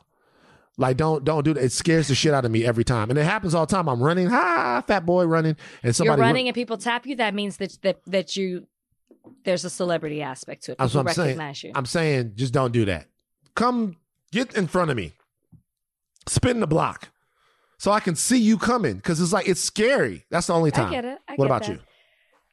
I would say, um, what was the question? What's the most difficult thing? What, flying first class? No, I would say it's a comparison. Like mm. I never really cared about, it's such a different world from, from practicing law. Like you're almost judged if you come into a courtroom trying to like look a certain way, and uh, like people look at you like they don't take you as seriously. I mean, maybe things have changed, but sadly, that's what a lot of men in the courtroom do to women. I, I would just say like comparing, and I don't just mean looks, just like uh, w- with social media, with jobs, with, you know, like the, it, I just never have dealt with it to that level. And so sometimes I can see myself falling into this person as this, I need to do better. I need to do better. It's, yeah. And I never worried about that kind of stuff before. So I would say that's what's hard. Mm, that's actually like, a really great answer. Yeah, because that, uh, that that is tough. Because you want to, like, people, oh, sometimes it'd be like, oh, you left T M Z and you fell off and blah, blah, blah. You want to. You didn't. You, you, you didn't. People feel like they got to see you, see exactly what you're doing to think that you're doing something. Yeah. yeah. See your mamas. How about that? Go see your mamas. Don't see me. See her. She miss you. I don't. See your motherfucking mama. All right. Do you have, I'm serious. You just pissed no, me off. No, I have no unexpected ally. I have no unexpected ally of the week either. But my my my unexpected we ally. We have to cancel this segment. No, the, the segment doesn't work. Things are too bad. Trudy, it's up to you, Trudy. On God. It's on God. On G O D. It's up to you to find an unexpected ally of the week every week. Because this whole time I'm researching shit about Fre- uh, uh, fucking Fred. Listen, Thought Warriors, I need y'all to send me some unexpected allies because the white people don't be white people in all the time. Yeah, they don't. Sometimes they cool. Uh, look, uh, Thought Warriors, we are now turning this segment over to you. Send us unexpected Help allies us. Of the week and then we'll choose because we be in a lot of shit. All right, well, there's a lot of stuff to go on. We haven't even talked about the goddamn debt ceiling and the government shutdown that might be happening. We're gonna oh wrap gosh, all that. We're yeah. gonna talk all about that next week after after we know what's going on, what happens tonight. All right, but right now we gotta go. It's football time. All right, uh, take your thin caps off, but never stop learning. Do yourself a favor. Keep your eyes and ears open this weekend. It's a lot of good stuff on your televisions, but also make sure you take breaks. Dad, I love you. I feel you every second of every day. Uh, I just wanted to make sure I said that. Uh, we're uh, Van Lathan Junior I'm Van Lathan Junior I'm Rachel Lynn Lindsay. And we are out. Bye, guys.